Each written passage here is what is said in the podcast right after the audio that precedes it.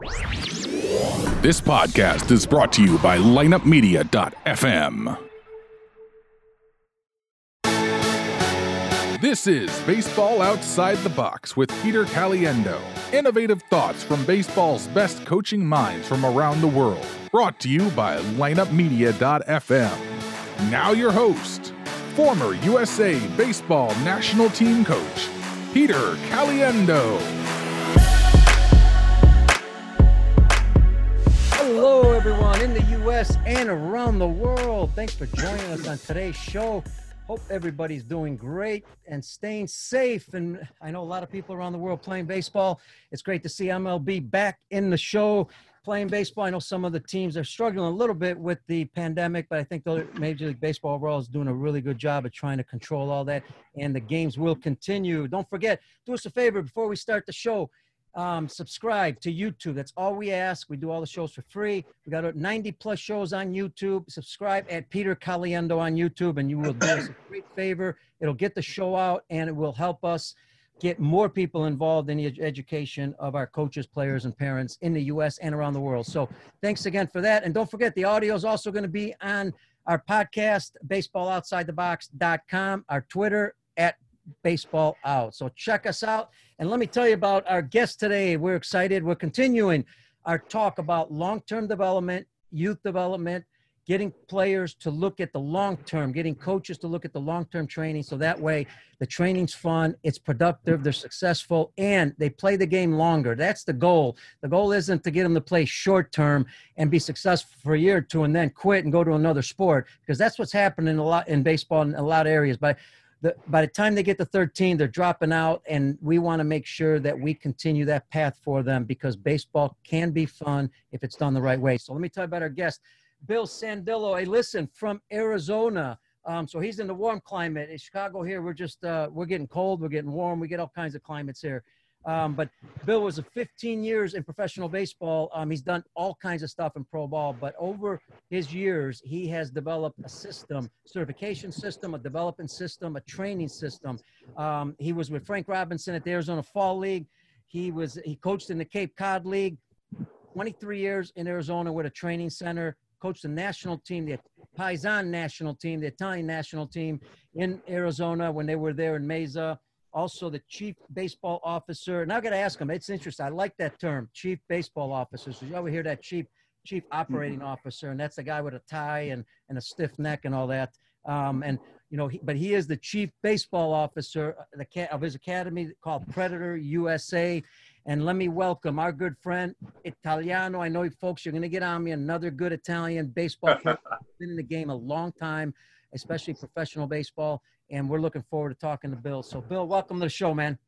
Thanks, Pete. I'm happy to be here, man. Thanks for having me. Appreciate it. I know I gave you a short intro there, and if you we're gonna have your bio and everything on our website, on YouTube, everywhere, and people are gonna see the tremendous background that you have when it comes to developing players. Um, just give us a little background.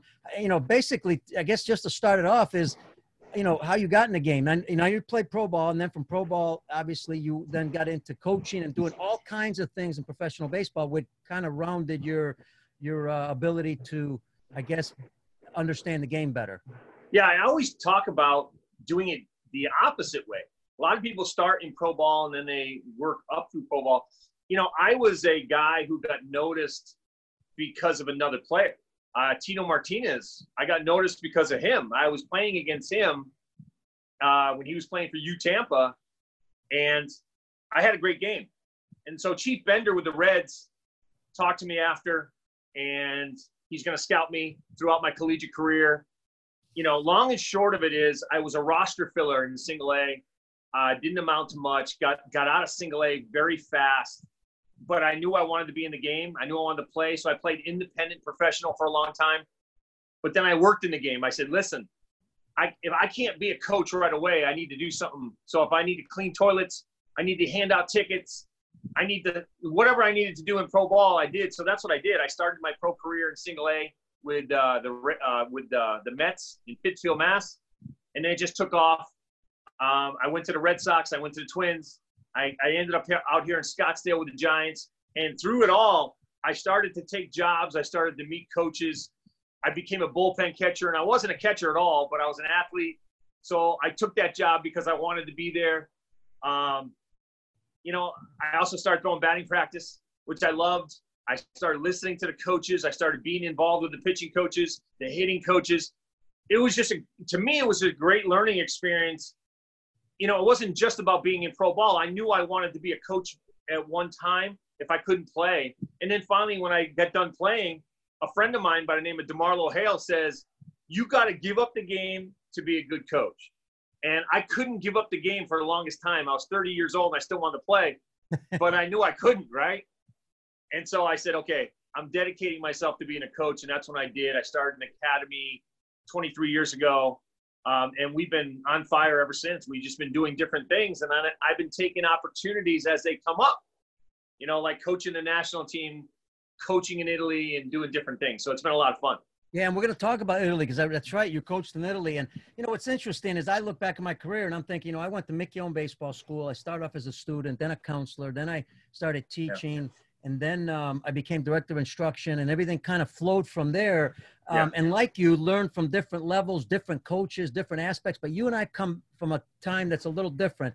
In those days, when we started, um, you know, it was a time where coaches told you what to do, you did it, and that was it. I yeah. taught what people taught me. Some of the best coaches taught me. I didn't question it as much as I should have in those days. Later yeah. on, I started questioning it. Now, um, the other part, and I want to talk about two things. One, how to how you grew to to become a top coach, but also, you know, a lot of coaches weren't great players either, and they had to study the game. They had to think more because they had to be better than that player that had those athletic skills that just did it naturally. So yeah. we're kind of in the same camp, no? Yeah, oh, absolutely. And you know, I got my first taste working for Bucky Dent in Delray Beach, right? When I was still trying to play professionally, I was in Florida trying out, and Bucky gave me room and board. He gave me a place to stay, and he says, "Hey, for room and board, why don't you just do some clinics?" And I'm like, "Perfect." And I have never taught before in my life, but the one thing that Bucky did that I thought was really good was he said, here's a script. Stick to the script. You know what you know, but here's what I know. Stick to the script because we're we're working these kids down the line. And I thought that was amazing. I'm like, huh, that that's a different way of thinking. Instead of having me do my thing for an hour with a kid, Bucky had it scheduled. And I said, he's on to something. I like that a lot. So it kind of changed my way of thinking. Now, I've already you know, I already started thinking differently because I was working with coaches and I and I thought I knew a lot about baseball until I started listening to everybody else.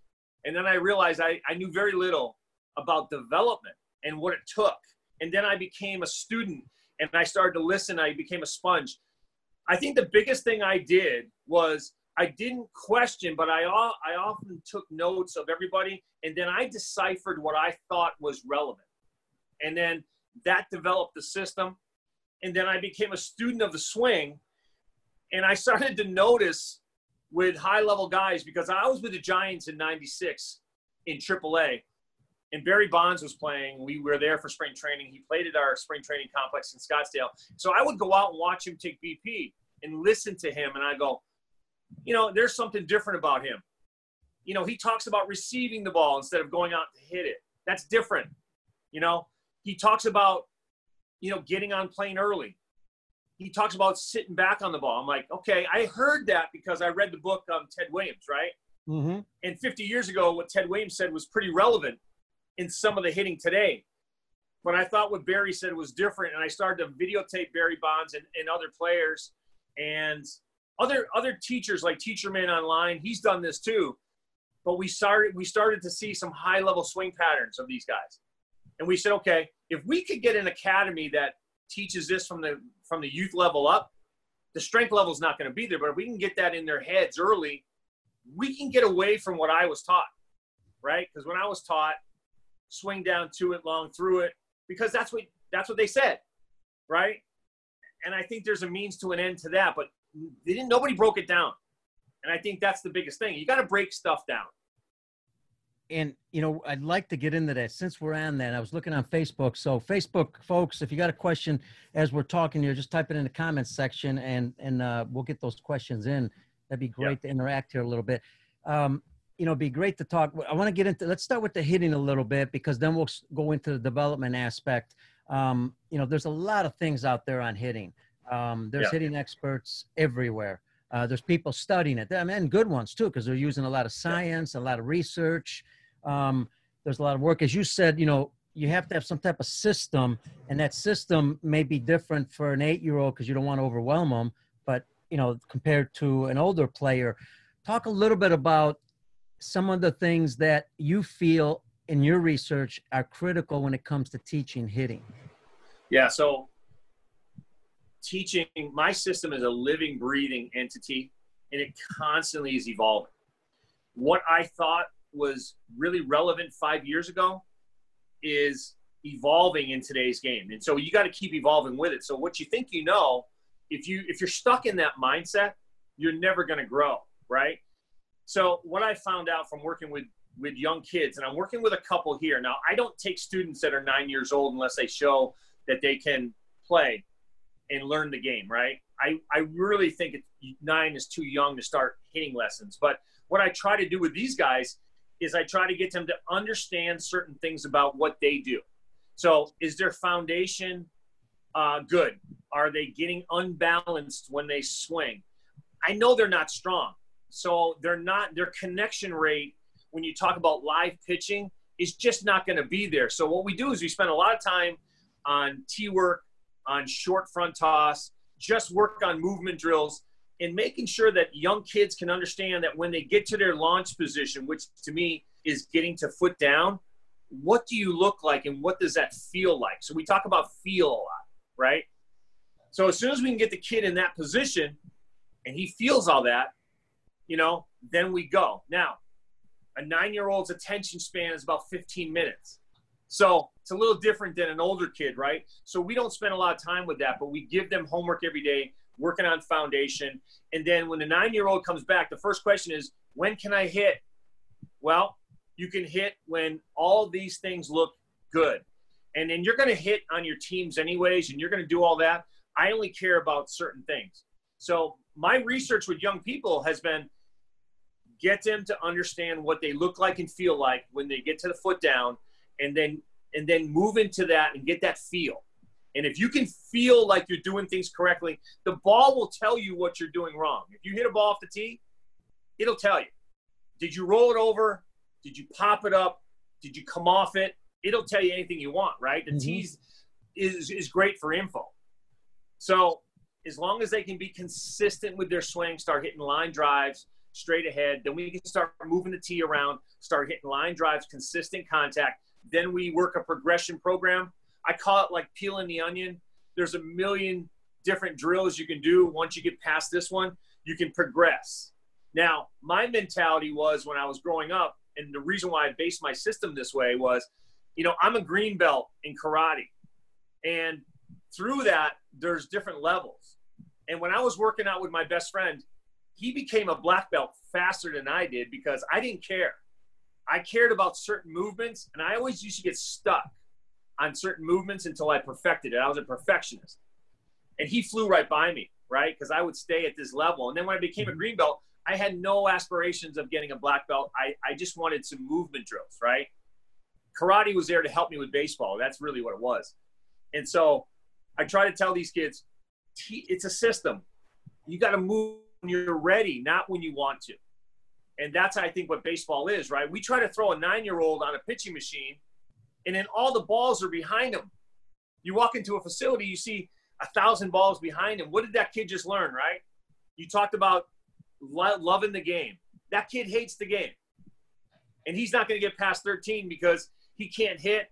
It's discouraging. He didn't learn anything.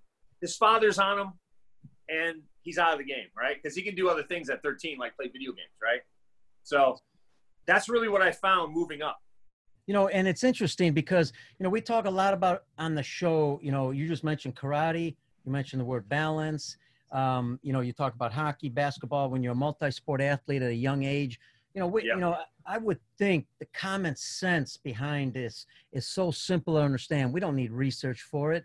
If we if we had multi-sport athletes at the ages starting at seven years old, just playing anything, playing Yeah. soccer in the backyard, playing with your own Yeah. buddies, not playing wiffle ball, whatever it is that you're doing, but you're doing several different things, developing different skills, you'd be much better at a very difficult game, baseball, because it incorporates the vision, the balance.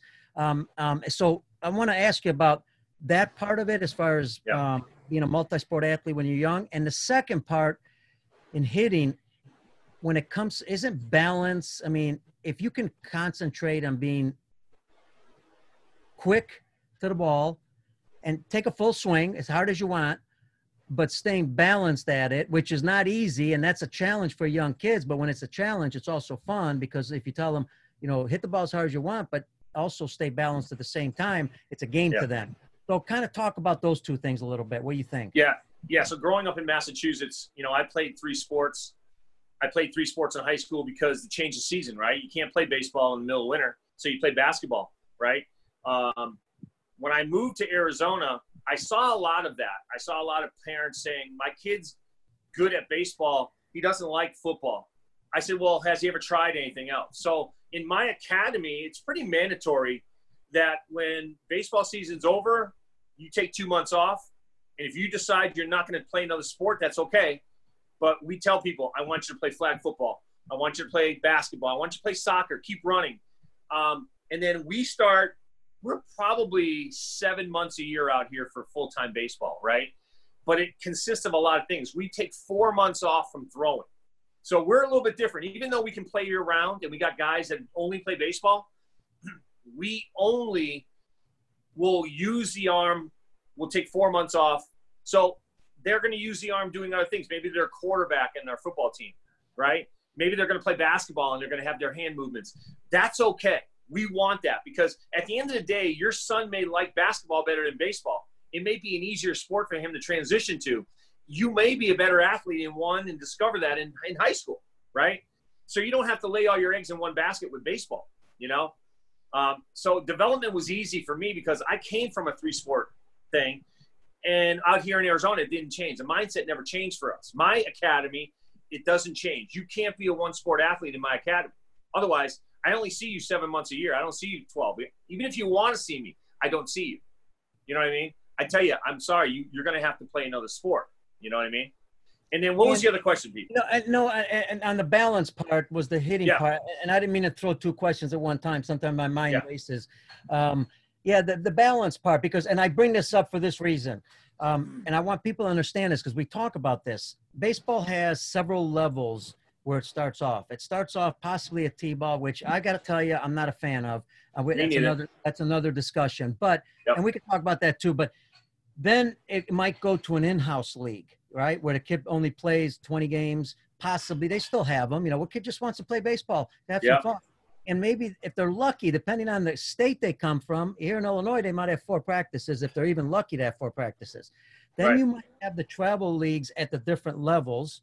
Um, and then you get it high school and college, and it, it keeps going up. Yeah. Well, you know, what you're teaching a travel hitter and what you're teaching that in-house hitter is different because you've got a coach who's got 12 kids. He's in a travel, he's in a, excuse me, in-house league. He's got to try to get them to hit a little bit because hitting's fun. And if it's fun, they stay in the game longer. We all know that. Yep. But he can't, he doesn't have the time to, um, you know, spend with them working on their hitting that much. He also, some of these kids may not go to private lessons because, like you said, some are young, they shouldn't go too early. Yep. So now that coach, I'm thinking, well, okay, well, one thing he at least do is when they're hitting off a tee or we're soft toss or whatever, explain to them, hit the ball as hard as you like, but at the end, try to be balanced because ultimately that's what you're working on. When you're balanced, you also have pretty good vision. I mean, Yeah. am I heading in the wrong direction there? No, you know, and I think balance is a rel- relative term in nowadays baseball, right? Because when you get a lot of guys getting heavy on their front side, they may be balanced to them, but they're heavy on their front side. They're susceptible to anything off speed. So we try to say, in my organization, balance means being back, and then can you jump straight up off your feet, right? If you can't, you're still unbalanced when you start. And when you're unbalanced when you start, you're going to be unbalanced when you finish. So balance comes into play a lot with us. And like you, and I've seen your videos, we have a kid swing through, finish, and hold his finish and be balanced, right? Uh, and then when we're throwing him off speed, how balanced are you when you can finish and be balanced, right? Because that's going to teach you how to hit a curveball and not lunge, right? Mm-hmm. So absolutely. So what we do is we teach the swing backwards. We teach it from foot down first, and then we work backwards into live one motion, right? And then at the end of one motion, because you work so hard on the in between stuff, you should be balanced. And the only time you're not balanced is when you got a guy who's nasty, and you got to give him credit because that's his job to keep you unbalanced, right? Because unbalanced means no power. You're not driving the ball when you're not balanced, right? Yep. You may find a hit now and then, and you're going to get those hits, right, by throwing the bat out there. But consistency in balance is key. And we got to teach these kids young age. And that's what goes back to their pyramid, right? We talk about their foundation. The structure is the strongest structure in the world is a pyramid, right? They've been there for thousands of years. They're not going anywhere, right? But if you get too tall and you stride out and you get heavy on that front side, you're unbalanced because anything can happen from there. If I throw a high fastball or low and in or off speed, you're going to move some way. And that's what we're trying to get kids to understand is that so when I glide out, and I use Christian Yelich as an example, when I glide out and I stay weighted, we call it staying weighted, which means balanced, that I can adjust, and that's the adjustability factor. I can adjust to any pitch. Mm. Jeff, um, I was going to say, I called you Jeff. Bill, and the reason I was called you Jeff was because I, Jeff Frye was on the show, former big league player. Um, yep. He's been on the internet a lot. Um, he's talked about you know the launch angle being a waste of time, technology a lot of times a waste of time, you know, and and and I get it. I understand some of the things he, where he's coming from in some areas, um, but I also understand that technology kids love, so you can kind of use it to keep make have some fun and give coaches good feedback. How do you balance the technology aspect um, with the launch angle um, because you know I'm watching television every day here. I'm seeing home runs, home runs, home runs, but I'm also seeing a lot of flyouts, a lot of flyouts, a lot of flyouts. Well, those home runs for young kids that are 10 years old are not home runs. They're going to be outs, but they may not be outs because they might drop them, but they're still going to be not well hit. So how do you balance that? I guess. Yeah, there's a lot of layers to that question, and here's I would start with Jeff Frye. You know, being an ex-major leaguer is a huge accomplishment and I have a ton of respect for those guys, right? But I I say this too. What worked for you in the 80s and 90s is not relevant as relevant as it is today. And if you're not keeping up with technology, or at least admit that there there is another way to teach, you can't be stuck in one way. Not every hitter teaches or looks the same at home plate, but there are certain elements of their swing, at least the high level guys, that all look the same, right? especially and, especially at contact. I mean, pretty yeah. much at contact, everybody looks the same. That no matter yeah. where the pitch is at, unless right.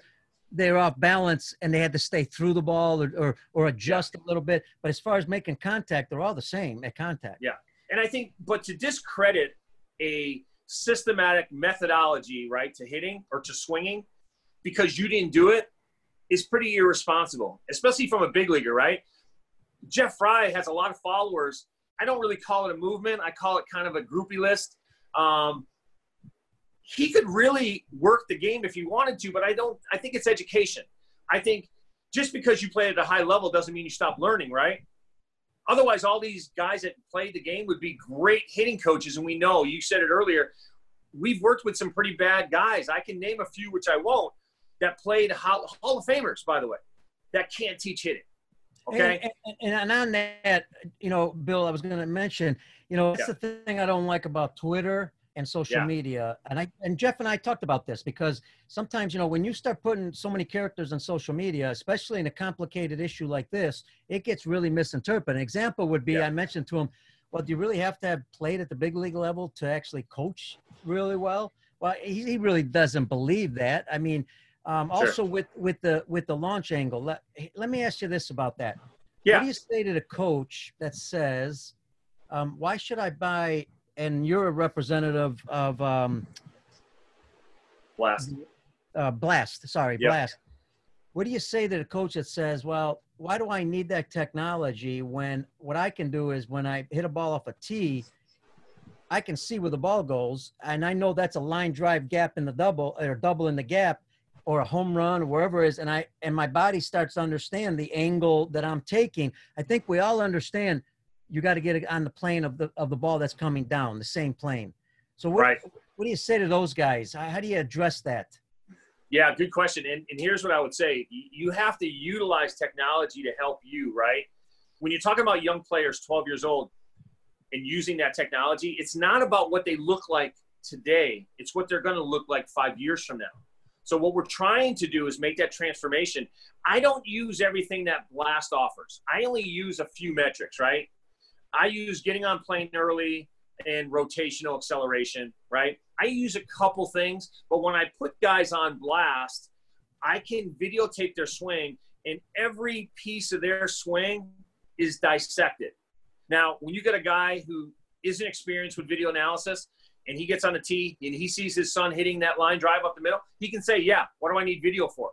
But what you don't see is on a tee, is he over rotating? Because the live game situation is a lot different than hitting a stationary target, right? So that's what I'm talking about. Stationary targets are good for consistency, but it's not good when you're trying to hit a ball that's actually moving 30 feet from you. And you have to pick that up in your brain to identify the movements, and then you have to have that adjustability in your swing to make the adjustments. That's what technology does for me. Now, it may not do that for somebody else, but that's how I look at it. right And that's right how and, I use it. And i think that's a great point I, and i also as you're talking i'm thinking you know it's also good because visually the young hitter can see you know you know how some coaches or parents will yell well watch the ball you're not watching it you know um, you know my response would be well thanks for telling me because you know i've been trying to do that i just not sure how to do it right Yeah. I Yeah. appreciate the yeah. advice but it's not working now the youngster could actually see their head turning at a certain point too early or certain things i mean and like i said they do like technology so if we don't get on playing with what they like that could turn them off also Well, they love video games, right? And I also work with HitTrax. So HitTrax is a large video game. When you put a kid on there, he just wants to see how far he hit the ball, right? But here's what I would say about technology. When you're opening up too quick, and I call it the kinetic sequence of the swing, right? I can teach a 12 year old the kinetic sequence, what's supposed to work in unison before connection. And if one of those things are out of whack, like you've pulled your shoulder out, you didn't stay closed, you stepped in the bucket, and now you're trying to hit an outside pitch where you're just reaching for it, that's what that shows. So I try to teach them the kinetic sequence first to get to connection, and then everything should line up pretty good. And that's what the T helps with because once you're good with that and you start doing your live motion stuff, then you start to see the differences and you start to see the breakdowns. Now your connection rate goes down. Now we can really dive into the video analysis and say, okay, where did it break down? Let's work on that. So we segment out the swing. So I think that's the education I talk about. And you're 100% correct about Twitter and all that stuff. I try not to post too much because every time you post something on Twitter, you get annihilated, right? From all these guys that just disagree. And that's the beauty of those characters. They can disagree with you and hammer your system no matter what you do, right? And that's why I try to I try to tell guys like Jeff Frye and Teacherman, there's no reason to battle. I think you're both right. I think there's both room in this game. But here's the thing if you're not educating yourself, you cannot discredit something else. And I will never do it, right? I always think that if you have something to offer and it's it's relevant to today's game and it's a different way to do it and it shows measurable results, it's valid. It's valid. Whether I played at the big league level or I didn't play at all, right? And I got a good friend on Twitter and he's a police officer. He never played, but he's great at what he does. He's uncorrupted, I call it, by the swing. He learned it, he perfected it, he teaches it, and he's getting good results. You know, I would assume too that with some of the technology out there, I'm sure, you know, there's a time and place to use it. We've got to be careful how much we use it if they're only dependent on that. But, you know, if the most important part of a movement has to be a, understood in a game situation, because that, like you said, that's really where it breaks down. You can be real well on a tee, you get in the game, it could still break down To understand, right. you have to really study it in a game. Now we know, we think we know it's not a good thing to start telling kids what to do during a game because they're going to let them play the game. 100% but if you're right. Taping them with some of the high technology in the actual game, th- this technology can help you break that down really well. Absolutely. And I, here, I used to say this in my organization to parents. I used to say, listen, it's not your fault. And I gave them a handout that's titled, It's Not Your Fault. It's not your fault that you didn't play pro ball. It's not your fault that you didn't get educated, right? it's not your fault that you're an insurance salesman by day and you try to teach baseball at night. But here is what your fault is, right? You can't teach the game in the middle of a game. That's what training, that's what practicing is for, right? Playing the game is about showcasing your kid. Now, there's two different showcases going on, right? They're showcasing what you know and they're showcasing what you don't know. So all these big time tournaments that are coming up, and I got parents going, "Hey, I need to get my son into this PG tournament because it's that 15U showcase." Well, guess what? I can tell you, mom and dad, that your son will showcase to the scouts what he does not know, and that's going to hurt him. So don't go. Don't waste your $300 and go. Right? Spend that on some more training, and and get some training. Now, the thing with video analysis and, and all this software that's out there, you have to use it to what you're looking for. So educate yourself. Do your due diligence, right? As a parent, I tell people, don't buy Blast because I use it. Go go educate yourself on Blast and what it can do for your son. And you have to educate yourself. So these parents now are saying, okay, I want to send them to you. You tell me what to do. No, no, no, no, no, no, no. You go educate yourself. I'm going to teach you yeah. because you're going to help your son. I'm going to reinforce it when he comes to see me. And then I'm going to go back to you to say, is he doing his stuff? Because then I can give you measurable results, right? But if you don't know how technology works and you're going to be oblivious to that whole thing, your son's not going to know he's not going to know. But only take out what works for you, and that's what technology has done. It's been really, really good for me. It's it's increased my business a thousand percent, thousand percent. And and you know the other thing is, remember when we were coaching, we didn't have technology. Uh, I used to have coaches come up and say, "Oh, you're doing this." I just took like four swings. Uh, what, what, do you have? Super uh, vision or Superman? You got some kind of vision that you can tell in four swings what I'm doing wrong. Yeah. Um, you know, and then as a coach, I always was careful. I always wanted to watch the player for a while and then really study it because I didn't have video. Let's say we didn't have video cameras at one time. Yeah. Um, so I studied it and I was very careful what to say because the human eye can't pick up what, what a camera can pick up or what technology. So it really right. reinforces us in what we're teaching. We feel a lot safer telling somebody, listen, this is the area we need to try to work on and here's why, and show it to them through that 1000 frames per second or the Rapsodos or whatever the te- technology yes. is. Now, yes. you brought up an interesting point. Um, on the show, we talk about this. Look, long term, the game's not going to develop if you're not educating coaches, players, and parents. Correct. A, for us, it's a three pronged system because right. no matter what people think, as soon as that kid goes home, guess what happens? Dad, dad especially, is going to tell him what he should be doing and not what the coach should be doing, telling him. But if they were on the same page as you're talking about, and you're certifying people, the yes. system would be much better. Players would be less confused. So I liked what you said about when we talked about the games. And here's my question about the games. Yeah. During the games, there has to be some teaching going on, but it's not necessarily the fundamental aspect. It's the teaching of the game and how you play the game and how, what you think during the game. Um, yeah. Because here's what we see a lot. And, and look, we see a lot. I see it a lot in travel ball. Okay, but I also see great travel ball coaches. But in travel ball, I see a lot of this where something happens, they come in. I don't see anybody talking to the player. You just threw to the wrong base. You just yeah. maybe not a fundamental, and might be talked about after the game. I, you know, I'm not there all the time, but I think it's important that there's some teaching going on during the game. Yes. Uh, time so they learn the game. Because kids nowadays don't seem to understand the game. Yeah, in, in, in my organization, what we do is when we play a game, everything that happens in the game, for right, wrong, or indifferent, we write it down because that's our agenda for next session, right? If it's a miscut, you didn't line up correctly, um, you, your bunt play was off, whatever it was, we have a laundry list of things that we can talk about um, during the game. And I do two things. So if I'm calling pitches, and this is kind of how we set it up in our in our organization.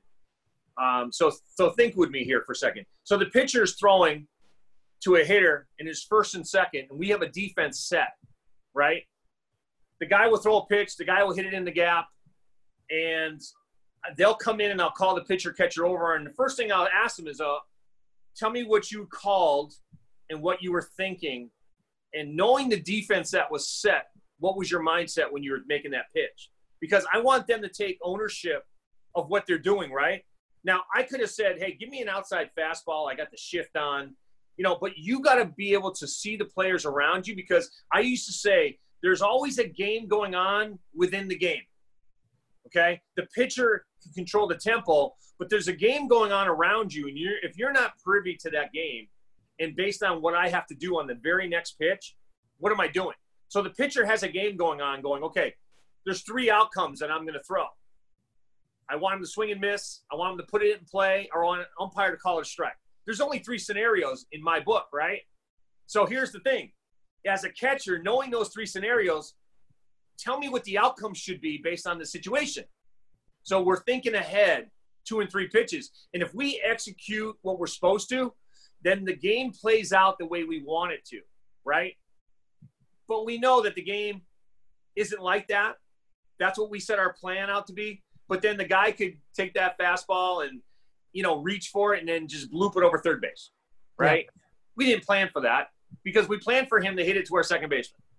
But th- but I, what I'm what I'm really trying to get at is the mindset, right? So in game management, I call it, is there's a responsibility for the players, there's a responsibility for the coaches to work together. And yes, when something goes wrong, we group them together and we say, listen, where were you supposed to go? Yes. Okay, you know what you're doing, right? Okay, so we need to change that next time. We start a communication, we write down what happens, and then we talk about it. So I'm not a big fan for long conversations at the end of the game either, right?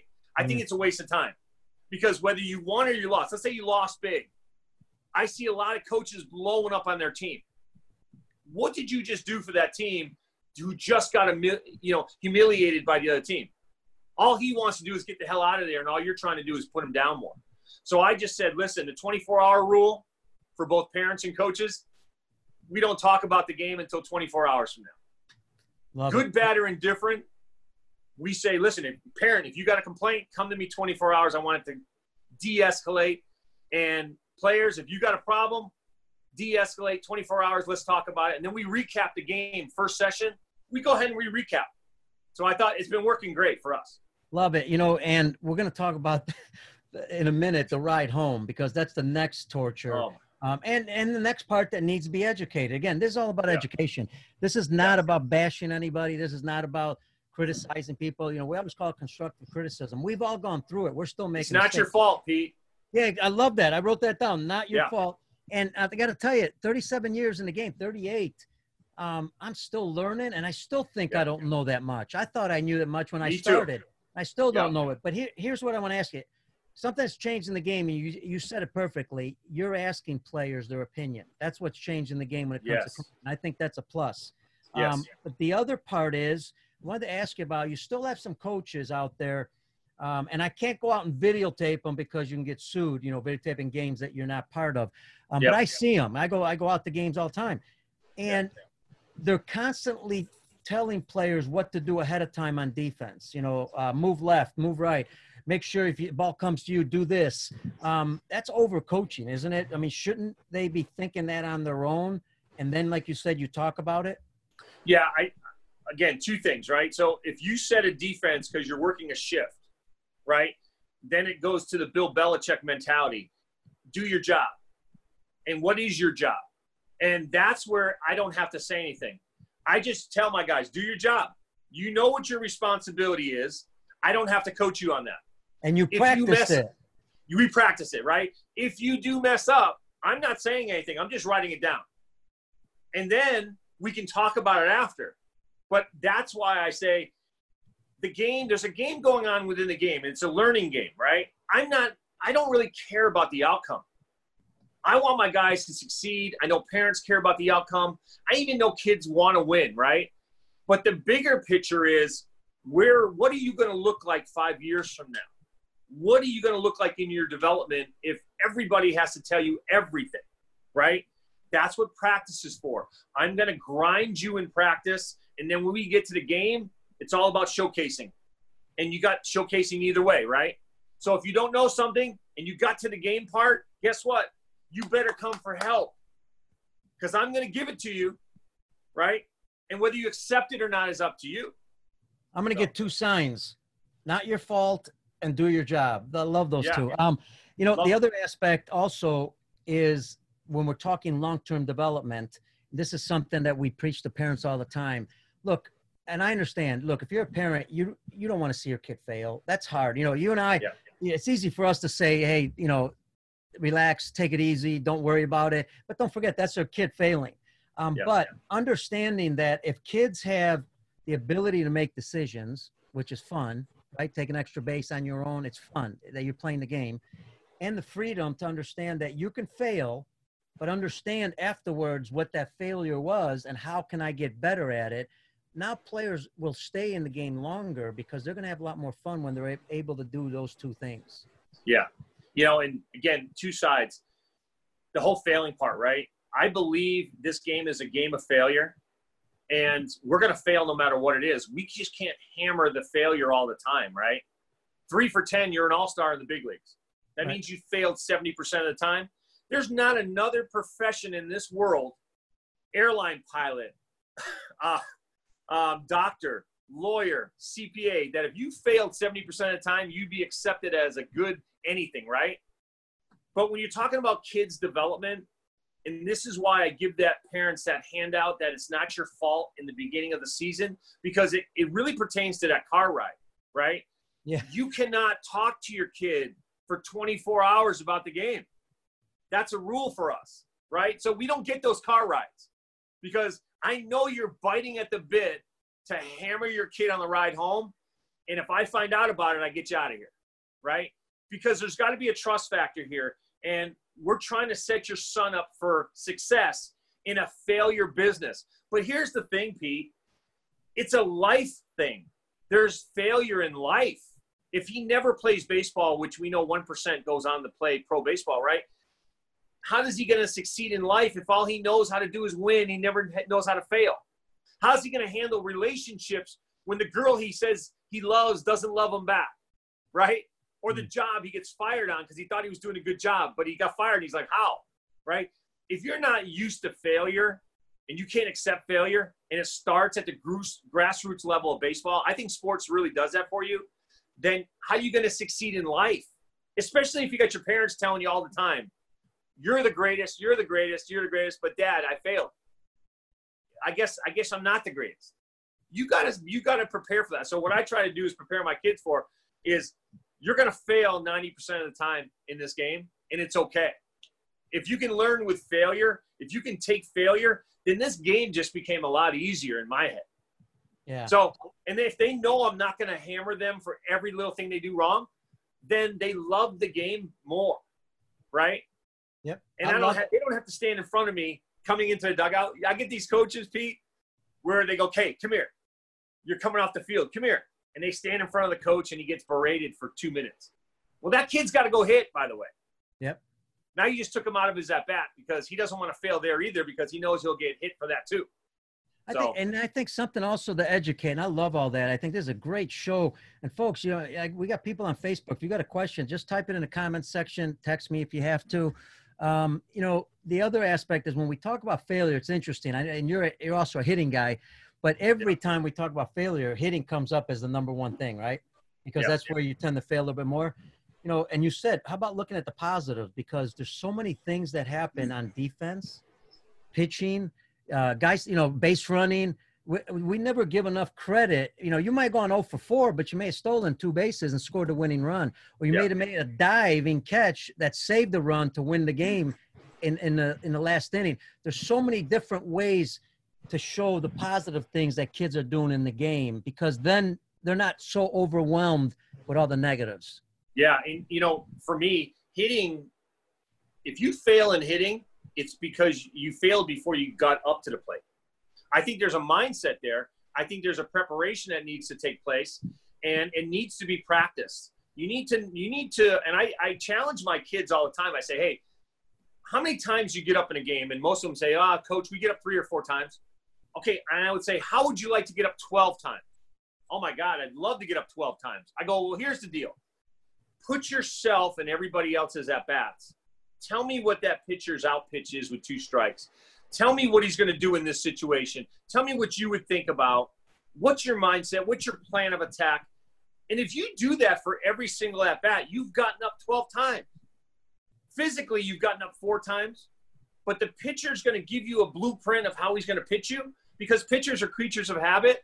If you strike out a guy twice in a row on curveballs in the dirt, guess what the third guy's getting with two strikes? Right. right? Pretty simple, right? Um, but do your due diligence. But I think hitters fail before they even get in the box. I really do. And if you're prepared, and we, I, I deal a lot with the mental side of the game. We have a buddy of ours, Ken Ravizza, who passed away. Ken's been on the um, show several times. Lo- love, love Ken. I, I met him several times when I was in the minor leagues when he was making his rounds. He really opened my eyes up to the mental side. I think this game is more 50 50 now. I think it's 50 50 physical, 50 mental. And the mental guys really succeed. And when I was with the Red Sox organizations, and I don't mean to, to bounce around, but one of the things that stuck out for me was when I listened to Manny Ramirez talk about hitting, he was mentally prepared. He was a great hitter, but he had no problem striking out because he knew the guy behind him, David Ortiz, was going to do the job if he couldn't do it. But he was mentally in, in the game 100% of the time. It wasn't purely based on performance, right? He let the mental side handle the performance side. And I know that's getting a little bit too deeper. You have to really dive into that. But um, I think the mental side of the game is not discussed as much. You know what I mean? I agree. Game, and, so. and there's some great resources out there. Obviously, Ken's got several books still out there. Um, yeah. Person, there's a lot of good resources. Hey, folks, uh, the other thing, don't forget, please uh, subscribe. If you love the show, we got 90 plus already on YouTube. Subscribe on YouTube at Peter Caliendo and also Baseball Outside the Box. That's where the audio's at, uh, in case you're only listening to it. Uh, and, and you probably wondered, you know, what am I doing here? This doesn't look like real clean water. This is healthy water. This is uh, fruit water. Um, and I'm not advertising anybody's product here, but during the pandemic, I think you're making a big mistake if you don't take a look at your health.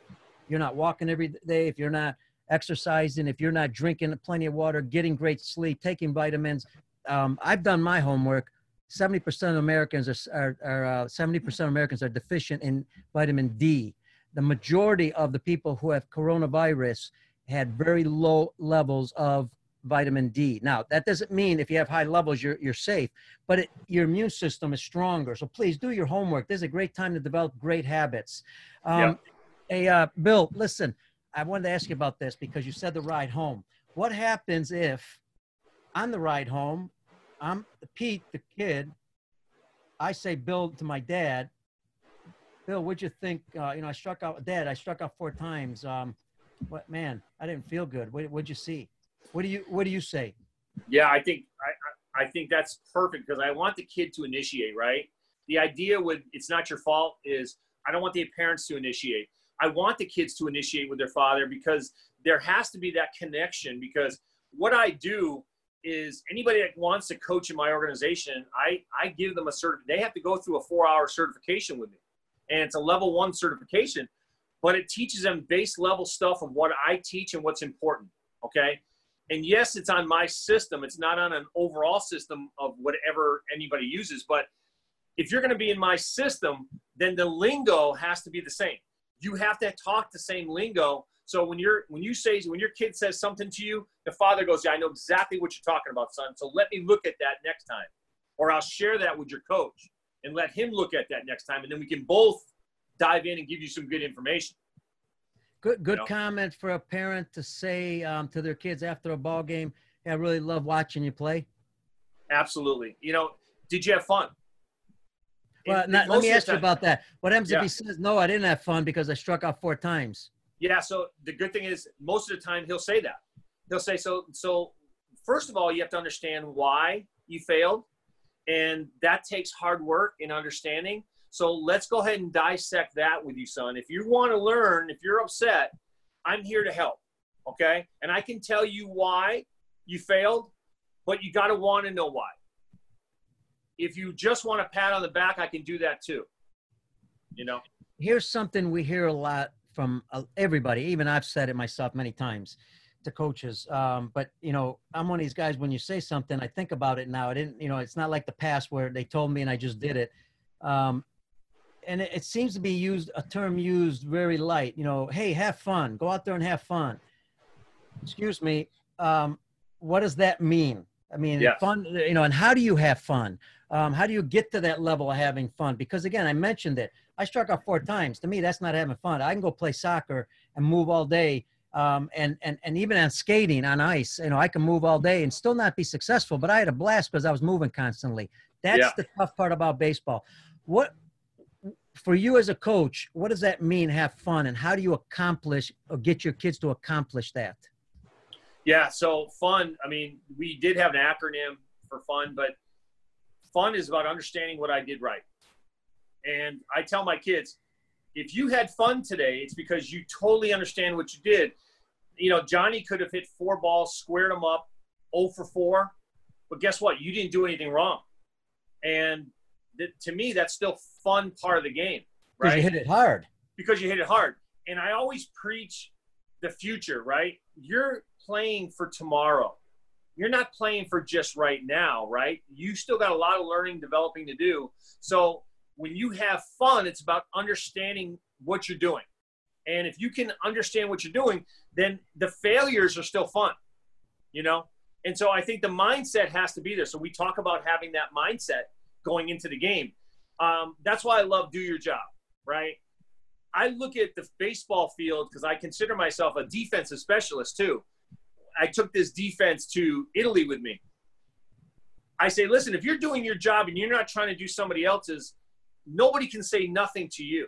You're doing your thing, right? But when you're trying to do everybody else's job, like the shortstop who pitches and he wants to be this number one hitter, if you're thinking you can do everything in a team sport, you can't, right? But I look at the game of baseball like a chessboard. We are just pawns in this game. And we all have to move simultaneously based on what somebody else does. And that's going to dictate our next move. And so any move can happen at any time. That's the greatest thing. That's called the hitter. The hitter can hit the third, he can hit the center field. It doesn't matter where he hits it. I got to be able to be in the game and I got to do my job as soon as something happens. Love it. Um, the other aspect uh, that you hear a lot of, and this is where kids, um, I want to get your opinion on it. This is where kids drop out of baseball, okay? Um, and Yeah. that is practice. Because now we're, you know, if if practice, you know, practice is kind of like going to school. It's kind of like listening to a speaker. Okay, I don't care how much good information that speaker has. I have a short attention span. If he Yeah. doesn't grab my attention, even though it's my responsibility to pay attention, if they don't grab my attention, we already know we only retain about 10% of what we hear. Now I'm retaining a lot less because I'm certainly not paying attention to that person. Same thing in practice. We say, well, kids got to pay attention. But wait a second. Yeah. Isn't it our responsibility also to organize a fun practice so that way it's productive and there's learning? But again, Bill, what does that mean when we say run a fun practice?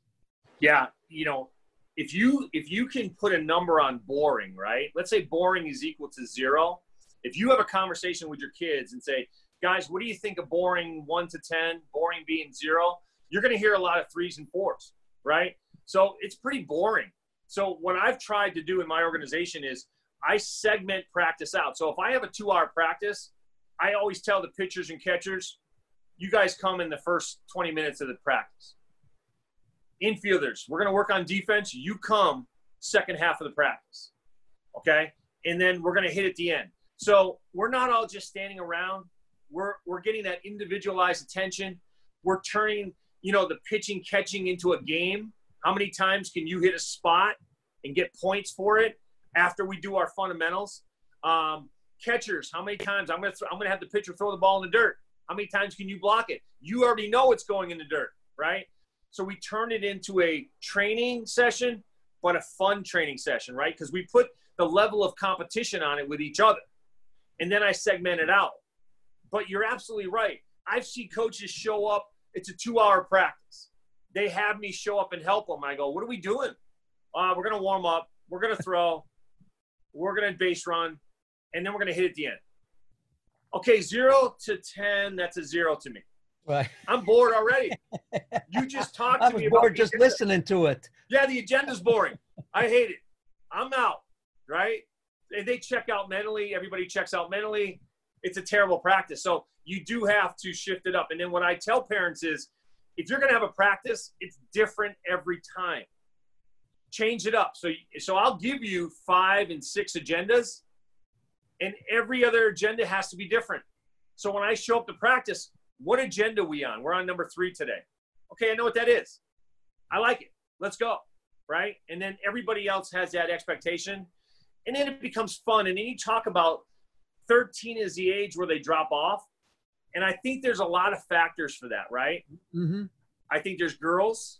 No doubt. I think there's uh, other things, friends. They're, they're discovering other things, right? Good, bad, or indifferent. They're discovering other things. They're coming into their own, meaning they're not being controlled by their parents now. Um, there's different distractions. So, yeah. And I, that's why I think leading up to 13, because we know 13 is the, the cutoff point, you really got to get them before they're 13 or they're just going to fall off and you're never going to see them again, you know? Yeah, and, and I believe So- that if at that 13 age, there's no doubt, there's other reasons they, and then, then there's also competitive sports. There's other sports that they're interested Yes.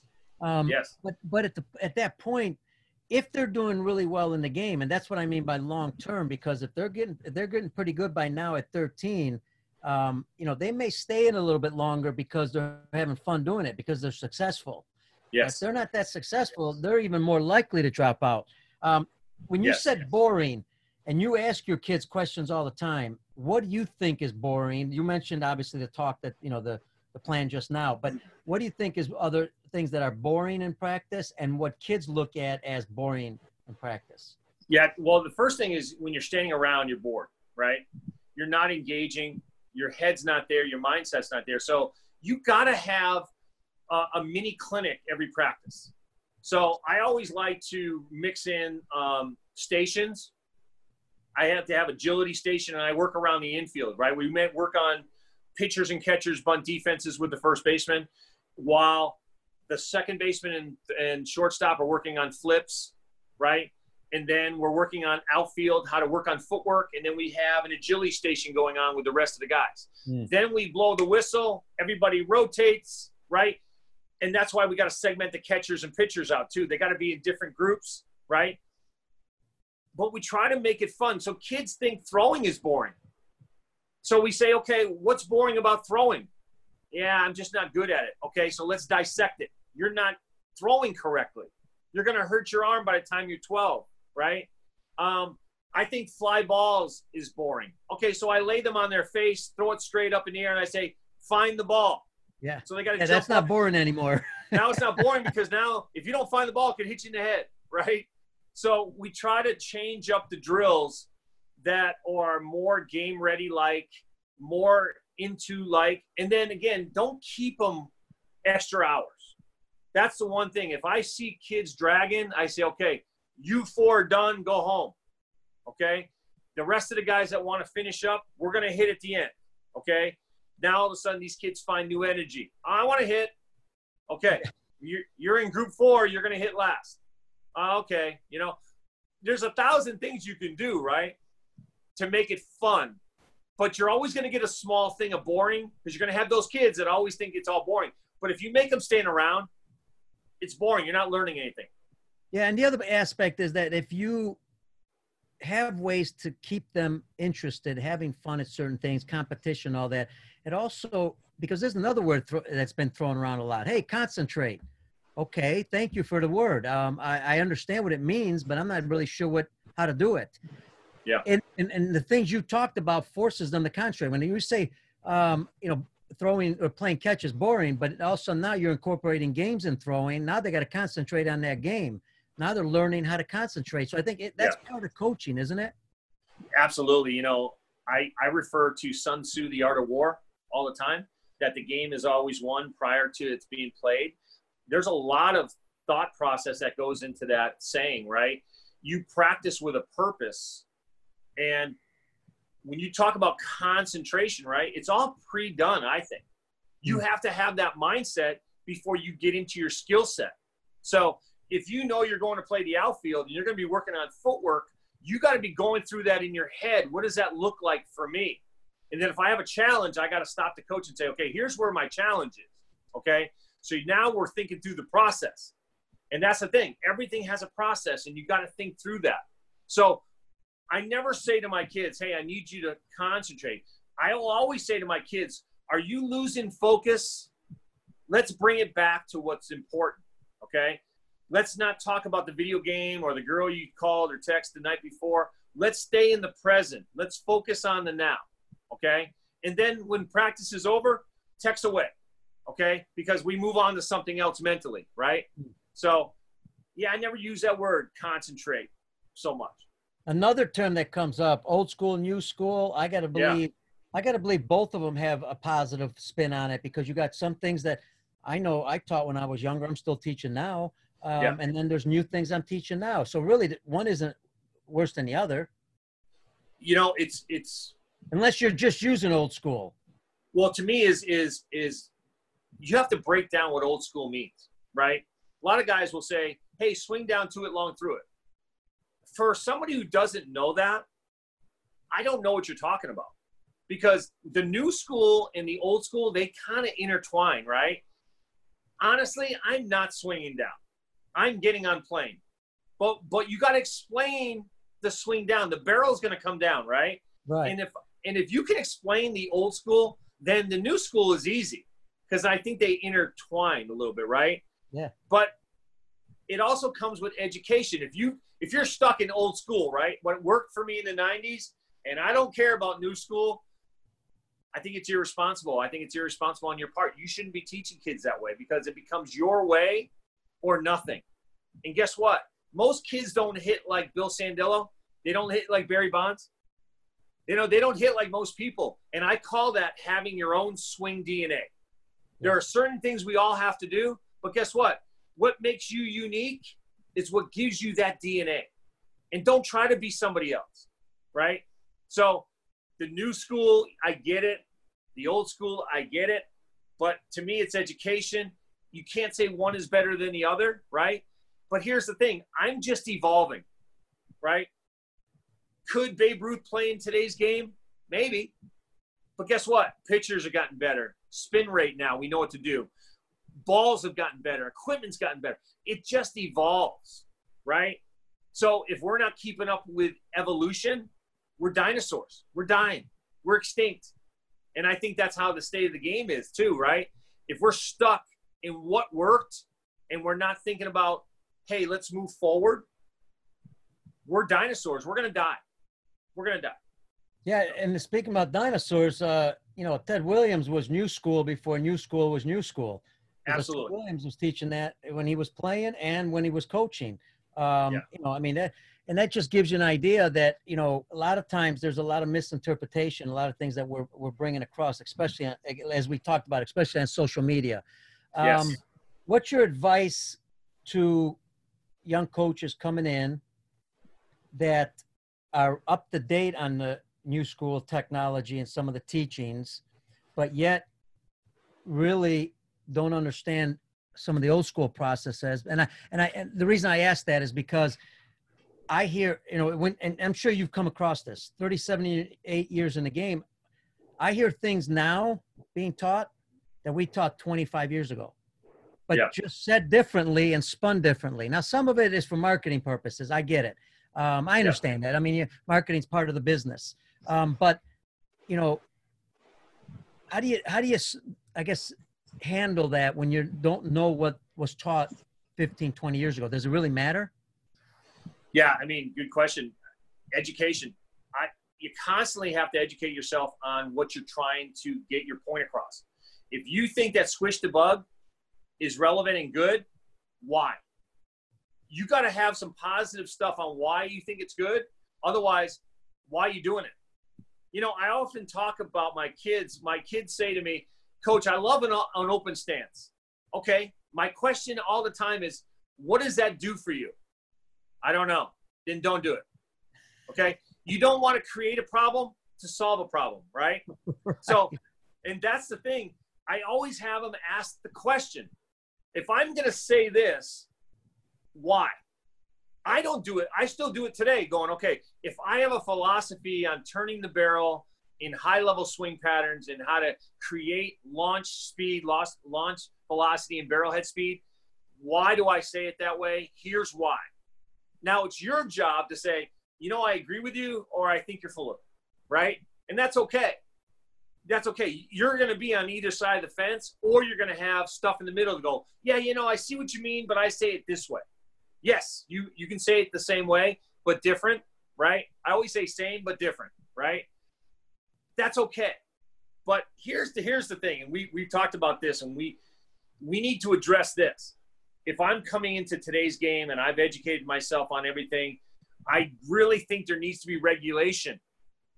That's the one thing that's lacking in the on the youth level for sure, and even on the pro level if we're if we're just going to hand out pro jobs to ex players with no due diligence, it's irresponsible. Because I I know this for a fact that some of the best coaches are in the minor leagues, and we're not rewarding those guys for their 30 years of being in the minors when they're still making 50,000 a year. But that major league hitting coach who needs his two years to get his tenure is going to make a million dollars a year. Mm. It's not fair and it's not good for the game. Then you got the youth level that you got every coach that ever coached Little League Baseball is now got a coach title. And so insurance by day, coach by night, right? And now they're teaching Johnny how to hit. You don't agree. There's conflict. Tommy John surgery is up 400% in the last five years. That's not that's An not accident. by accident. Nope. And Little League elbow, by the way, I hate to say it this way, is called Little League elbow because of Little League. So we're hurting kids on the way up because we don't have regulation. I I'm a certified coach, but here's the thing. I would recertify if, if Major League Baseball put it out there and said, before you take dime one from anybody, you go get certification. I would do it because I believe in what I need to do. But guys don't believe in it. If you ask a major leaguer, and I've had plenty of major league guys come to me and say, Hey, Bill, I would love to coach with you at your academy. And I say, well, let's get you certified. Well, what do you mean? Yeah. I'm a big league guy. Again, you're you did what you did and it was successful for you, but I can't put you in a cage with a 12 year old. I have no idea what you're going to tell him. Are you going to tell him stories that you did? Because that doesn't help him, right? Right. If we are all on the same page and we're ego free about this, by the way, if we can just check our ego at the door and say, listen, we all are adhering to a system and let Major League Baseball or somebody else put it out. I don't care. But if it cost me two grand to get certified and I would be one of those 10% that did it, I would do it. Bill, you, you, yeah, and you have a certification program. Uh, before you get into that, I got yeah. three signs now. I've got not yeah. your fault, do your job, and why. I think yes. that's a big one. That's a huge one. Why do you yes. do what you do? I think coaches need to ask themselves that a lot. Every right. time they see something on video why am i going to teach that um, is right. it good? does it work and then we all know that you know you don't teach kids all the same now it used to right. be that way now the japanese threw that theory out the window but that's a whole different culture um, yeah. You brought yeah. up a good point i want to i want to talk about your certification but you brought up a good point because i want to give a little kudos even though we're way behind the eight ball usa baseball started a certification not a certification but a program where you yes you can get certified by usa baseball uh, they have thing online. We're way behind the eight ball because that should have happened 30 years ago. But again, it, yes. it is what it is, and we have to deal with it now. It's you know in the U.S. it's kind of like the Wild West. When I look at some of the best countries in the world, I've been to Cuba, by far one of the best baseball countries in the world. Only 60,000 players. I say it all the time. They can compete with the highest level. We got 26 million amateur players compared to them at 60,000. And look at the right. players that produced. Why? Everything is taught the same in Cuba. It's standardized. They've been standardizing it They've been standardizing it for years. Canada, they don't have that many players. They got a lot of guys in the big leagues. They got a certification program nationwide run by their government. I get right. it. Here in the U.S., it's not easy to do that because, you know, it's up to the national organizations. And folks, we're not taking calls right now, um, but we'll, uh, but text me if you got a question. Uh, and let me touch on that for a second, Pete. Yeah, go ahead. You mentioned Canada. You mentioned some of these people that have certifications. Look, look at other sports, right? in Canada in hockey is their number one sport, like baseball is for us. Canada has five levels of certification before you can coach a national team. Why aren't we taking that model and putting it into baseball. It makes no sense to me, right? Soccer, the highest levels of soccer. Now, soccer is the number one sport in the world. They have certification. When I was over in Italy and I got a chance to see a high level game, right? Man, they, they're good at what they do, but I watched their practice. They're fundamentally unbelievable. So, why is soccer so good? Why is hockey so good? Why do they have certifications, by the way? Right. why don't we have that? And We're here's the powerhouse. And here's what's interesting. Uh, I want to I want to phrase it with this part because I think it's it's it'll be fair to the volunteers. Um, you know, volunteers mean well. They're moms and dads. They mean well. Sure. They want good intention, but it's our responsibility not to charge them to to become better, but to help them become better. When I say us, I'm talking about national organizations like USA Baseball, the governing body, like Little League, Pony, whoever it may be. It's their responsibility to supply that information for them because they're giving Yes. up the times. And like you said earlier, that's that mom and dad that's working. It's you know, so it's not their fault.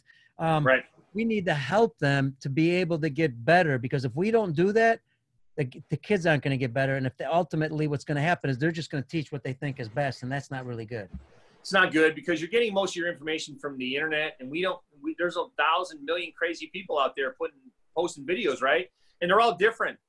And i'll say this about certification. High schools to be a high school coach you need to be certified through the local established high school districts. Mm-hmm. but their certification isn't about procedure it's about safety. You know what to do if somebody hurts himself on the baseball field. It's not about fundamentals we have to have a standardized fundamental program that if you get out of pro ball and you want to work in pro ball you need to be certified. You need to invest in your own education. We go to harvard. I, I took a course online this summer at harvard right? And harvard will tell you i'm going to charge you x amount of dollars to take this course. I'm going to make you be responsible. If you want to go to the highest level school to learn something right? Absolutely. you pay to get that education, right? When I see certifications that are ten dollars or for free, I go. The, the, the mindset is because it's ten bucks or free. There's nothing involved. You know, I But you got to let me ask you. You got to Yeah. believe that the certification is ultra critical um, at the youth levels because that's where it all starts. And, and and that's what I meant to say earlier. And I almost forgot. I can send my ten year old to, to the grammar school. That that teacher's got to be certified. But now I can send my ten year old to a travel team that, by the way, trains and competes almost all year round, and that person doesn't have to be certified. Yeah. That's it's my point. disgusting. It's bad. And here's the thing: you go back to that triangle, right? When you got these travel teams that all they want to do is play, the coaches don't have that education. They just want the rings. They want this, and then that half of that team doesn't go on to play high school baseball. You know what I mean? They're not certified in that triangle I talked about earlier, where you have 100% of your time. Would you rather practice, train, or play? Majority of the time, those travel ball teams they want to play two and three tournaments a month because they think by playing high level people, their kids are getting better. But I know this talking to scouts. I talk to scouts all the time. You don't care about the rings you get at 12U or 15U. You look and see is if I'm going to draft you, I don't have to develop you. When I get you into my system, you work through my system, and there's what we call player development, right? But as you get through high school, if I'm going to give you a million dollars to sign with me, you better know your stuff right away. I'm not going to sign you if if if you don't have those fundamentals, the baseline fundamentals to be a pro, right? Or to get the scholarship to play at a high level college, right? We have Arizona State and U of A here, high level Division One, right? Uh, Twitter just put something out that ASU has the most paid athletes, and they beat they're they're they're beating Vanderbilt by a little bit, right? But it pays to go to Arizona State if you're going to be a high level athlete. But for in order for Arizona State to, to recruit you, you better have high level skills before you get there. Yeah, I remember. And matter of fact, you mentioned independent ball. I, I used to get Yeah. scouts all the time send me players independent ball, and the first thing I asked is, "Can he play?" Um, because I don't care if he's got a strong arm and he can run and he can got great bat speed. If he can't play the game, I need him to play now. So what Right. exactly what you're saying? You, if you develop them young enough, their value is going to be much better later on. Not only that, they're going to stay in the game longer, and that's what we're Right. trying to you know phrase all the time. Here's the other part. You started travel baseball when it first initially started. Um, You had a lot of teams, a lot of players. Advice, because this is what it's all about. What advice do you have for travel coaches to have a successful travel team program? I'm not talking mo- only monetarily, because you got to survive monetarily. It's a business. And please, Right. folks, don't tell me that you can't make money in baseball. I've heard that way too many times. I take teams around the world. I give a great service. It's a service. I got to go to a doctor. I got to pay him. I got to go to my attorney. I got to pay him. If you're coming to me and you want to have international baseball experience or sports experience, yes, you've got to pay for it. But the answer is, or the question is, am I giving you the value for it? Because I hear that way too many times. Oh, you're making Yeah. money in baseball. Really? There's something wrong with that? I mean, what, what, what am I evil? So Yeah. my point, the point to the, all this is this: your advice, because you've been successful at it, you've seen where your players have gone on. What's your advice to travel programs, coaches that or administrators are running those programs? Yeah, I mean, I have a blueprint. I have a blueprint that works. And here's here's why my blueprint works. First thing I do is I educate coaches that want to coach. I had I had three coaches come to me. Good example from Little League says, "Hey coach, I got an all-star team I want to come and we want to be under your brand." Okay, so I send them all the information. You need to be certified. You need to believe in this. And what the feedback I got was, do I really have to be certified? And why do if I have you know something I want to teach, can't I teach it? I'm like, absolutely. Remember, I said my system is living, breathing entity. I rely on guys to come into my system with their own ideas, and then we can decipher whether they're good, bad, or indifferent through the certification process, right? Because if you have a better mousetrap, I want it, right? But if your mousetrap doesn't show me the why, I can't, I'm not going to go with it. So if you're stuck in the why or you're stuck in how you're doing it, I can't help you. So the blueprint for me is find good coaches. I call it the pipe Piper effect. If my coaches are certified, then the players get taught the correct way. I show up, we're all speaking the same language. And we're we're we're going on long-term development here. So if you're saying to me as a team, I want to play two, three times a month, you're not for me. Mm. because I'm going to develop you. We're going to practice twice a week. You're going to practice on your own. I'm going to offer specialized training, you know, that you have to pay for, right? But other than that, I'm going to give you the structure that you don't have to pay for, right? It's just going to come out of your dues monthly, but that's what you're paying for monthly. That's the value, right? And if you're saying to me, well, I want more playing time and more, more, more playing time, then there's 30 other organizations that'll give you the playing time. But I guarantee you, once you're done playing and you're not learning anything, come back to me and I'll, I'll, I'll teach you something, right? Because 98% of my guys go on to play high school baseball, okay? 75% go on to play college baseball. And those are good numbers because my whole thing with, with player development is let's try to get to the next level, whatever that level is, right? We're not trying to go from high school to the pros necessarily. We're trying to go from junior high to high school to college. And if you're lucky to the pros, right? Right. There's no guarantees. But here's the thing I tell parents do you want your son's education paid for? Because we can get him a scholarship. He might have to play out in Wisconsin. He might have to play in Illinois. He may have to play at a cold weather state and not a warm weather state. But there's money to be had if your son is good enough. And that some- should be the end goal, right? Yeah, and something I like that you said earlier too, which kind of relates to the long-term development, the agility aspect. You know, at the younger levels, um, they don't get enough agility work, strength and conditioning. I mean, strength, uh, their own body strength. You know, Yeah. because we're asking them to do certain skills, right? But at at eight years old, we haven't trained them how to move properly.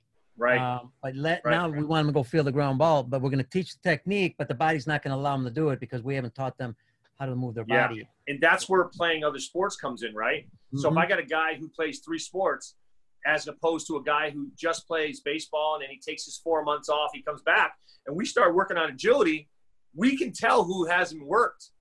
We can tell the guys that are going to be the athletes. I love the term. Um, try to be an athlete, not a baseball player. I love that term, right? So when I another see sign guys, I got to put up. yeah, That's another, another sign you gave me. I'm going to be Yeah. broke. Go ahead. be an athlete. Don't be. I don't want you to be a baseball player. I want you to be an athlete, right? Yeah. And so I see that all the time. I see great athletes playing this game. So but I got a bunch of guys that say, "Hey, I just want I want to play baseball." Okay, well, I'm going to tell you right now, you're going to be behind. If you're not going to do something else, you're behind. So we run agility. We see the guys huffing and puffing, and we see the guys who can't get through it, right? So, yeah, you got to play other sports. That's what it really comes down to. Awesome. Hey, Bill, as we come to the end here, um, what I do want to talk about is uh, a little bit about Italian baseball. Folks, yeah. two Italians. You're going to talk Italian yeah. baseball. Sorry. But also yes. our friends, Claudio Vecchi, you know, I know he's online here on Facebook. And uh, um, let me see here. I had Billy Lonero. Um, you know, when it comes to Italian baseball, it's interesting because I know you spent some time there. I'm going to make sure I get the yeah. link to Padova, the, make sure they see this because I don't see yes. anybody from Padova online right now. Um, but give us a little background, a little background on Italian baseball and where it, you know where it's heading, what it, what you liked about it, um, possibly maybe. Yeah. Advice, so maybe. Let, let me let me back up first for a second. So I'm a stage four cancer survivor. I'm oh. nine years nine years wow. in the battle. I'm still battling, right? Wow. Um, Italy has always been my bucket list. My father came from Naples. So, and my father, and I don't know if you can see this, oh, right here. I see Ted Williams. I didn't think that was your dad. That's that's Joe DiMaggio. Yep. That picture was taken by my dad. Wow. So my dad played against Joe DiMaggio in 1951 in World War II. That's in Tokyo, Japan. Okay. My dad was um, a minor leaguer, a D minor leaguer, and his love of the game. He taught me the love of the game, and I said, you know something? At some point, I want to get to Italy, where my dad was from, because they have a baseball league over there. And if I said if I could ever get something crossed off my bucket list because I had cancer, that would be it. So the opportunity came up out of the blue. I just started forwarding resumes to the Italian Baseball League, and I got a call from Padua saying they're looking for a manager. And I interviewed, and I got the job. Wow. Now, there was an American playing in Padua the year before. His name was Mark Teahen. Mark played with Kansas City. He has mm-hmm. a house here in Arizona. He didn't want the job, but he told them about me. And they called me. I interviewed. I got the job. And I'll tell you what, man, it, it, it still comes to tears now uh, because of my heritage. When I stepped off the plane into Venice, I dropped to my knees and I'm like, I can't believe I'm in Italy. I can cross that off. I can cross that off my bucket list. And it still brings me to tears because I couldn't believe I was in Italy going to coach baseball and be able to see the history of the game, the history of my father, you know, spend all this time over there. It was just an unbelievable experience. Now, and, and talk about, wait, talk about yeah. volunteers, the passion, yeah. they're all volunteers there. The passion they have for the game is incredible. It's unbelievable. And, you know, you know, soccer's their number one sport and probably basketball is their number two sport or rugby, whatever it is. There, there's a huge passion for this game. They, they are thirsty for knowledge. And when I was in Padua, which is 30 miles outside of Venice, right? It's a, it's a destination. We only had like 150 fans a night. And the coaches were doing some things there and I was watching them go through their stuff, and I'm like, I'd ask the Italian pitchers, "Hey, how come you do that?" They said that's what we're learning at the Italian Academy. Mm-hmm. And I would shake my head. I was going, "Okay, you know, I, I have an opinion as an American coach, right? That I probably wouldn't do some of those things, but I didn't say they're bad, don't do it.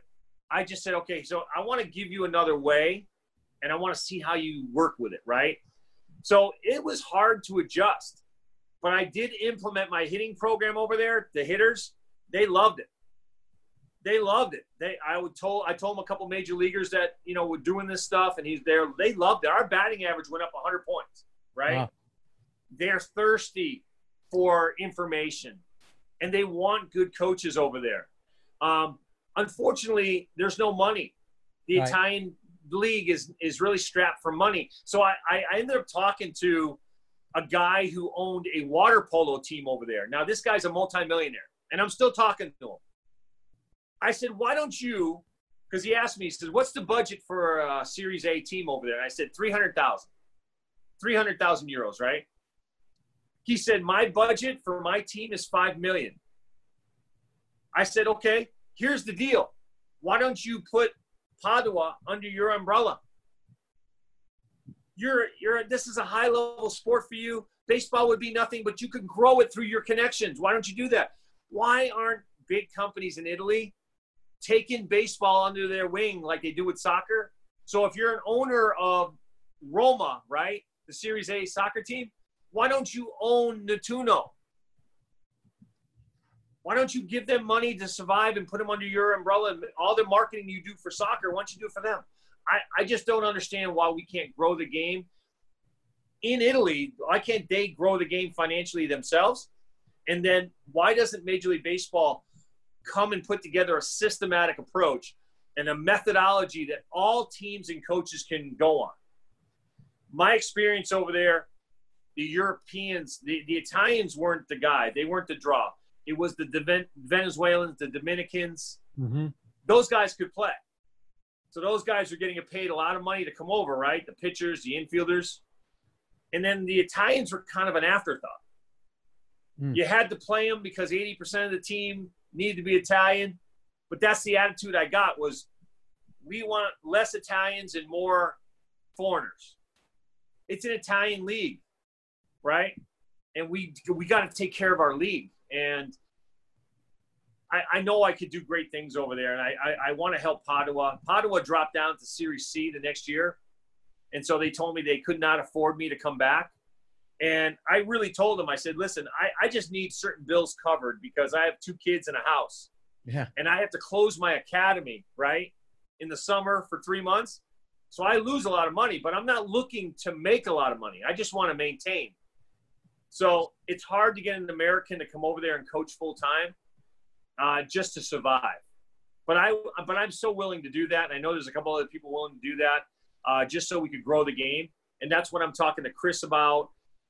And you know, Europe, really, Europe, we can grow the game in Europe too, not just not just Italy. But I think Italy, I want to help them first because there's a lot of thirst for knowledge, but there's not a lot knowledge coming back to them. You know. Yeah. Speaking of that, shout out to Alex Liddi, who uh, first Italian that went to the big leagues. Uh, yes. Also, also good friend uh, Alessandro Maestri, who played with the Cubs at Double A, then went on to Mexico and, and uh, yep. Japan. And I know and Alessandro really well. They've they've developed a, they've developed a lot of good players, and like you said, one of the challenges. Uh, you know, they've been playing the game for a long time since you know the Americans barked at Anzio. Um, yes. You know, one of the challenges is the financial part, and that's always been a challenge there, and trying to grow the game. You know, with financially and also you know, they try to set up some good systems with their coaches education program. Excuse me. Yes. You know, they've had some coaching programs that they have there every year. Um, so they're working hard at it. Uh, and I know it's not easy. Obviously, they're competing against yes. soccer. Um, but continue yes. great work. And I want to give them a shout out. And I want to finish it with this the question of the day. Um, Bill Sandillo, commissioner of youth sport baseball. And I say youth, meaning all of youth, not just uh, uh, travel ball or in-house ball, all of it, and you can implement certain things into the game to make it better. I don't know what would be a few of those things. I know that people are going to hate me for saying this, but uh, do away with Little League Baseball on, on the national level when we take guys in Williamsport. Don't yeah. glamorize it that much because when you glamorize it, that's all people care about on the Little League level is putting those teams together to compete at Williamsport. I know Williamsport's a business. I know, I know, I know that's where they get their money, the TV time. But I think that takes away from the development at the little league level. I think little league has to do a better job with regulation. I think if I'm the commissioner of youth baseball in the United States, I want regulation, regulation, regulation. I want certification. I want uh, a, a, a uni- uniform plan of attack that can change daily, monthly, yearly. And then I want to put a good board of directors together, not necessarily made up of ex pro guys, but maybe ex pro guys or college guys or somebody that has the vision for development. We got to take the word pro away from your name and make you a developer. And if you can develop, then we will become the number one sport in the world for years to come because we will put out more athletes, not baseball players, that can compete in life because we're not always going to play at the highest level. So at the youth level, we have to change the mindset. We got to regulate. We got to give them certification. We got to bring in some good methodology that gets you ready for life, not just baseball. Love it. And something that I really believe in, and we've talked about, I mean, probably over talked about it on the show, but we love the over talk because we believe in it this much. Um, science has shown it, there's been research, and I'm also going to show you that there's been results. So I, that's what I always follow. And that is, yes, talk about that long term development at the younger levels, they've got to practice more than they play because I look at all the most successful countries in the world. I know yep. someone's going to say the U.S. is successful. I get it. The U- we are. We got great coaches at the high levels. We got great coaches younger levels. We've got obviously major league players, but we also have 26 million amateur players that play this game in the U.S. And when I look at countries like Cuba, Canada, Australia, a lot less numbers, and I can go on. Yes. And I look at, and people say, well, in Cuba, they play a lot of games. Uh, excuse me. Yes, they play all year round. They play a lot of games, but if they play 100 games, I know they practice 200 times. Same right. thing with Japan, one of the most successful countries. I think that mindset needs to be, and especially convincing the parents. Um, hockey had a tough time doing it, but finally they, they were able to change some mindset um, in hockey here in the U.S that we've got to play practice more than we play because they'll be more successful. But we can intermingle you know intermingle those two by having maybe some simulated games and i think that's something else i'd throw in there. Yeah and here's i go back to that triangle right? 100% of your time where do you want to spend your time? Either practicing playing or training. Your training and practicing has to make up 80% of that in my book right? Hmm. I don't care where you put your numbers but it has to be 80% and by doing inner squad games, I've learned that I can stop the game when there's a mistake in practice. In a game, you can't do that. Right. But here's the thing in, in a practice situation, we're playing a simulated game. I can stop and say, okay, fix it right now. Okay, let's go back to that play in the gap. Give me that triple relay and hit your cutoffs. Go. And we do it again. It's not going to change the outcome of the game that we were in, but we can stop the game, redo it, correct it, and say, okay, let's pick it up from here. You know, it you know, has that, to be done. And I love that you're recreating that, and we can't do that in real games. And can't do it in a game. And, and you have to re- and if you recreate it in next day in practice, that's not the same because they're not doing it actually in that inter squad game. Um, I, will yeah. throw this at you too. Why, I you know, why not make it mandatory that you know maybe I don't know once a week, tw- maybe once a week kids can play on their own. Nobody t- does anything. Just let them go play on their own. Maybe have an adult there watching just to supervise, but nothing happens. They just play on their own the way we used to in the old days. Yeah. Um, you know, that might be mandatory to be, be a lot more fun for kids. Yeah. Remember I said I have five agendas, right? One of those agendas is we play reverse wiffle ball. So home plate is at second base. And I have, we show up to a practice and I have the kids break up their teams. And all we do as coaches is work on our agendas for next time and talk strategy while these kids are playing a game. And that's their fun day, right? That's their non-stress day, I call it, right? And we play reverse baseball where we turn second base into home plate and we put the batting cage where where's home plate. That's their that's their home run, you know, the screen. So it's a lot of fun. But again, it goes back to if if your agenda is always stretch, throw, base run, hit, stretch, throw, it's boring.